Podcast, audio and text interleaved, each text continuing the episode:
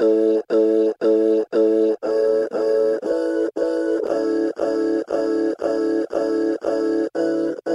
is Communications Officer Jim Minns, and welcome to the PSA CPSU New South Wales podcast. This week, we need to really make sure that our workplaces are safe and we can come to work in an environment where we're not threatened, where we're not harmed, and not have our mental capacity decreased because of the work that we do. We sit down with the new president of the Public Service Association, Nicole Jess.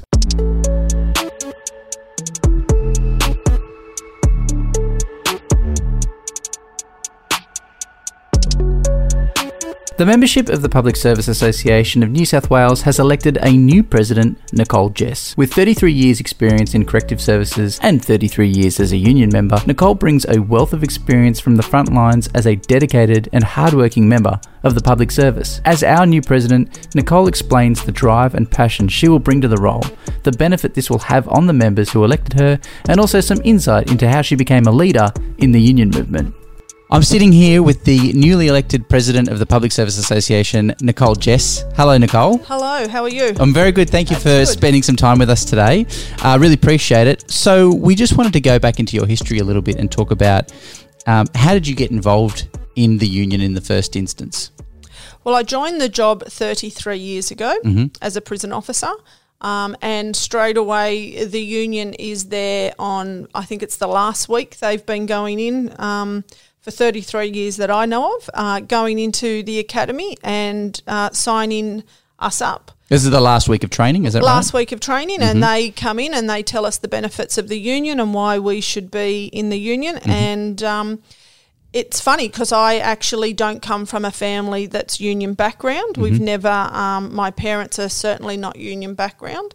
Um, and I didn't hesitate in joining the union because the what the um, the the people who came and represented the PSA at that time, uh, the benefits um, that they told us um, that PSA actually give to the membership uh, far outweighed um, anything that I had ever heard of, and they actually instilled confidence in us um, that we had someone looking after us in a job where we're actually looking after everybody else. Yeah, right. So 33 years in the correct in corrective services, uh, so therefore 33 years as a union member. Yes. Uh, where, when did you become a delegate? How did that? How did you make that leap?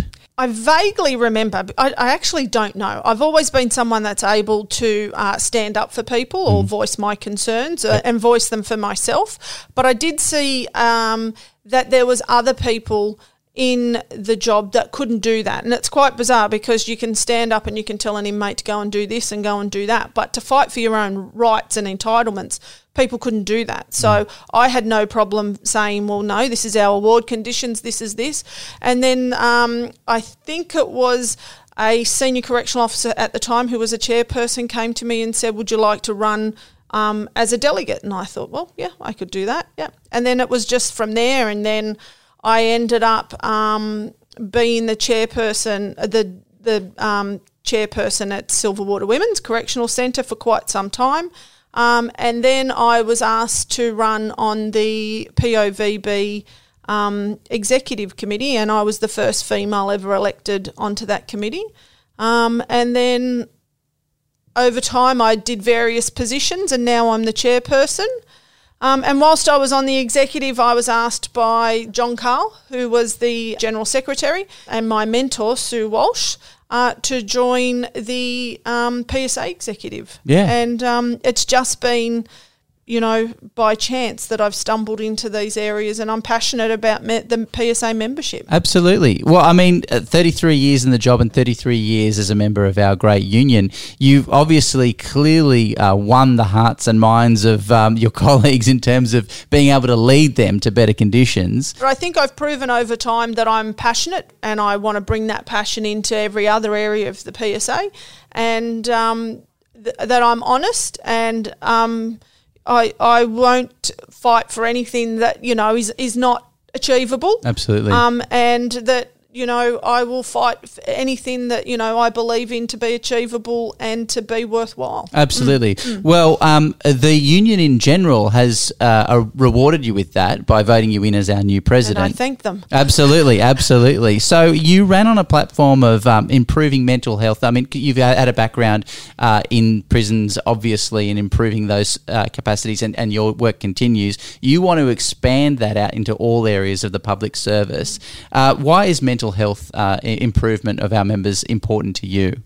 I think with being in the job for 33 years, I've I've now I'm now seeing uh, long term colleagues that you know are quite strong men and women and had such a successful career. All of a sudden, mental health has hit them and they can't come back to work. We don't have enough services. We don't have enough. Um, you know, they don't have enough support they they've they've gone from an environment where they have worked with what we call the POVB family, and then they're just you know out on workers' comp. The workers' comp is not you know sufficient for them, um, and they're sort of left by themselves. I want to make sure that mental health is first and foremost in all of our um, communications with corrective services and any other agency. Um, I think this government needs to have a mental health forum. Um, they need to have certain, um, they need to be responsible for their employees and they need to make sure that you know they're in a safe environment and they get the support if they're not and that's not happening out there. And um, I, I, I have been going to and I'm hearing from the organisers and from the industrial staff that it, you know mental health in all other agencies is becoming paramount as well um, that's one thing that I want to look at. And, you know, sexual harassment and bullying harassment is something else.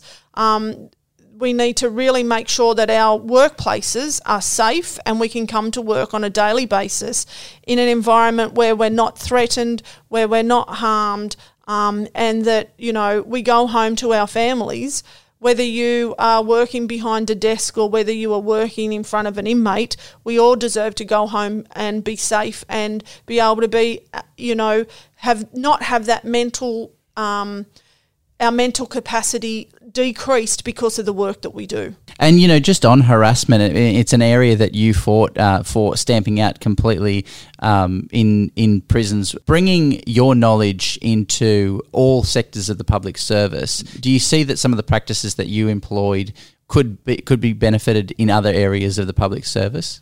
Look, I think um, I think PO, the POV being corrective services still got a long way to go as far as sexual harassment and bully harassment um, is is you know it's still quite prevalent in in our department. What we need to do is make sure our policies are not just uh, for corrective services, but everywhere is supportive of the victim, and that is not necessarily the case out there.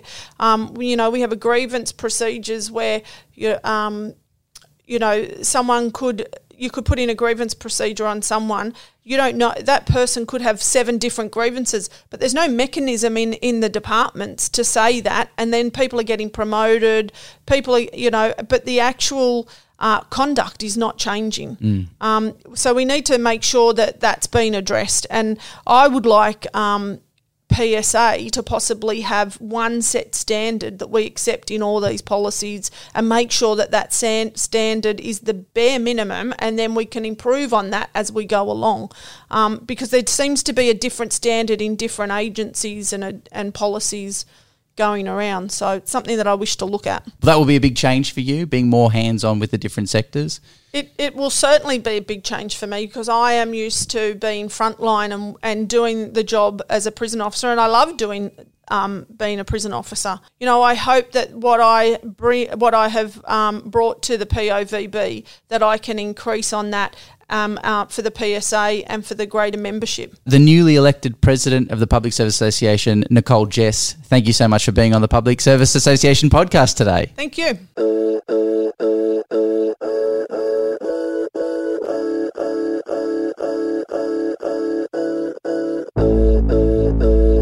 This is a weekly podcast, and you can subscribe to the PSA CPSU podcast on iTunes, Spotify, Google Podcasts, or wherever you get your podcasts. I'm Jim Minns. Thanks again, and you'll hear from us next week.